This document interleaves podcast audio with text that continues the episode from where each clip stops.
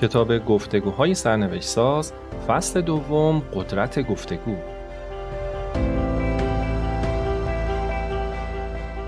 تو فصل قبلی بهت گفتم که 25 سالی که گروه ما داره در مورد گفتگوهای سرنوشت ساز کار می‌کنه. اما اون اولش اینجور نبود که اصلا روز اول بدونیم می‌خوایم در مورد گفتگوها کار بکنیم. نه ما دنبال یه قضیه خیلی کلی تر بودیم ما دنبال این بودیم که ببینیم چی میشه که آدم ها انقدر تو فضای اطراف خودشون تاثیرگذار هستن برای اینکه این قضیه رو بفهمیم رفتیم سراغ ادارات، سازمان ها و به آدمایی برگه می‌دادیم گفتیم که آدم تاثیرگذار اطراف خودتو بگو. بعضی وقتا یه اسم خیلی تکرار می‌شد. یادم یکی از اسمایی که توی یک اداره خیلی تکرار شد آدمی بود به اسم آقای کوین. حساس شدیم ببینیم این آدم چی کار می‌کنه. زیر نظرش گرفتیم. یکی دو هفته گذشت دیدیم نه این آدم هیچ فرق خاصی نمی‌کنه. مثل کارمندای عادی بلند میشه میره سر کارش کارش رو انجام میده. هیچ چیز خاصی اتفاق نمیافته. تا اینکه بالاخره یه روز یه جلسه ای بود. تو اون جلسه قرار بود در مورد این تصمیم بگیرن که جای جدید شرکت کجا باشه. خب یکی دو تا از مدیرها گفتم مثلا اینجا باشه اونجا باشه. رئیس اصلیه گفت نه.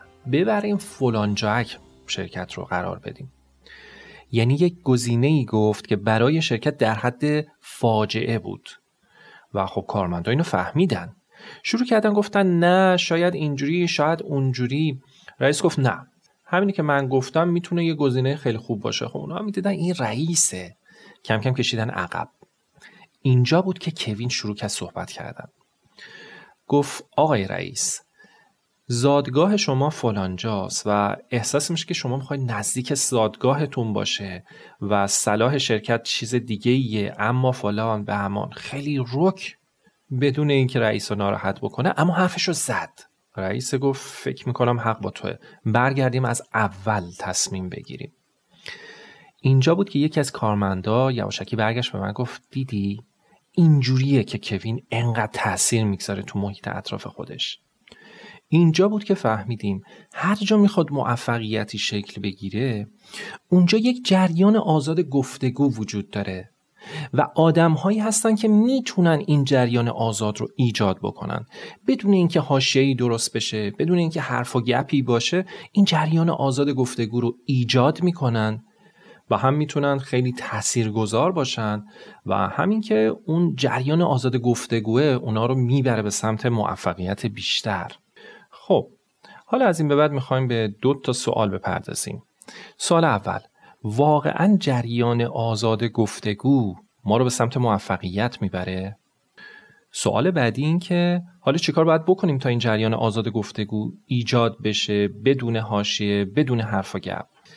سوال دومون تو فصلهای بعدی بهش می‌پردازیم. اون تکنیک ها اون روش ها تو فصلهای بعدی.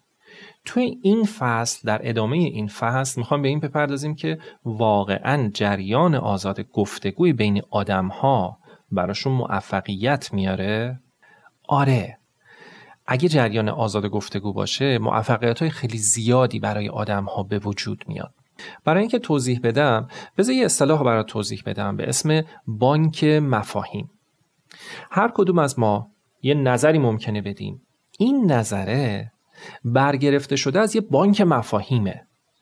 از عقاید من از احساسات من از تجربه هایی که قبلا تو زندگیم داشتم. همه اینها جمع شده و جمع شده. الان دارم این حرف رو می‌زنم.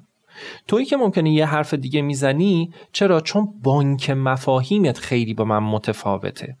حالا صورتی رو فرض بکنیم که به جای اینکه بیایم سر قضیه رو بگیم بیایم این بانک مفاهیم رو با هم به اشتراک بگذاریم. زمان بیشتری داشته باشیم و آزادی لازم رو داشته باشیم که بتونیم این بانک مفاهیم رو با هم به اشتراک بگذاریم. اگه این کار رو بکنیم اتفاق خیلی بزرگی توی فضای گفتگوی ما حاصل میشه.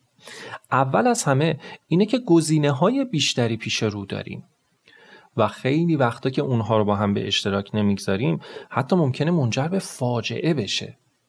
یکی از مراجعین ما تعریف می‌کرد که توی بیمارستان خانم اومده لوزل معدش رو عمل بکنه وقتی بیهوش شده بخشی از پاش رو برداشتن. قطعا توی اون اتاق عمله چهار تا پرستاری کسی بوده که فهمیده این یه چیزی هست یه چیزی سر جاش نیست. اما نگفته به اشتراک نگذاشته. حالا فضا جوری بوده یا هر چیزی و منجر به این فاجعه شده. حالا اگه فضایی باشه که آدما بدون دغدغه بدون استرس با امنیت بتونن بانک مفاهیمشون رو با هم به اشتراک بگذارن. انتخاب هاشون که بیشتر میشه هیچ جلوی یه همچین فاجعه هایی گرفته میشه باز هم هیچ باعث میشه ما خیلی با هم همکارتر بشیم. اصطلاحا تشریک مساعی صورت بگیره. چرا؟ چون تک تک ماها دیگه نسبت به اون تصمیمی که گرفته میشه احساس مسئولیت می‌کنیم. تصور بکنید تو همون اداره که آقای کوین کار می‌کرد اگر نظرش رو نمی‌گفت به اشتراک نمیگذاشت چه اتفاقی میافتاد؟ به هر حال اون کارمندا از تصمیم اون رئیس راضی نبودن و این یه جایی خودش رو نشون می‌داد. اینجوری نبود که مخفی بمونه و همه بگن چش و از امروز دیگه هرچی رئیس گفت نه اون آدم هم حرف دارن بر خودشون باید بتونن اون بانک مفاهیمشون رو به اشتراک بگذارن تا تصمیمی که گرفته میشه تصمیم همه باشه حالا می‌دونی وقتی که جریان آزاد اتفاق نمیفته چی میشه به جاش؟ وقتی که آدم ها بانک مفاهیمشون رو با هم به اشتراک نمی‌گذارن چه اتفاقی میفته؟ یا گفتگوها کشیده میشه به بحث و مشاجره یا آدما شروع می‌کنن به تیکه و کنای انداختن به همدیگه یا مثلا یه نفر شروع می‌کنه به نقش فدایی بازی کردن. یعنی مثلا آره من چیزی نمیگم.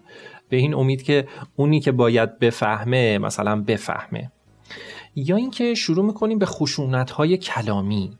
انگار ما عقل کل هستیم. در حالی که اصلا نیاز به هیچ کدوم از اینها نبود. یه سری ابزارها یه سری مهارتهایی هست که اگر اونها رو یاد بگیریم و اجرا بکنیم می‌تونیم یک فضای امن درست بکنیم تو گفتگوها که هر کسی به راحتی بتونه اون مفاهیم خودش رو به اشتراک بگذاره و اون جریان آزادی که دنبالش هستیم اتفاق بیفته. این دقیقا همون کاریه که ما توی این 25 سال انجام دادیم. اومدیم آدم هایی مثل آقای کوین و ده ها مورد دیگر رو بررسی کردیم یادداشت برداشتیم تا ببینیم این آدم ها از چه ابزارهایی استفاده می‌کنن تا می‌تونن این فضای امن رو ایجاد بکنن. چه مهارتی دارن؟ اون مهارت ها چیه؟ چجوریه که گفتگوی آدم ها به جای تبدیل شدن به یک حادثه ترسناک می‌تونه به یک تعامل موفقیت آمیز تبدیل بشه؟ بریم توی فصل بعد با این مهارت ها بیشتر آشنا بشیم.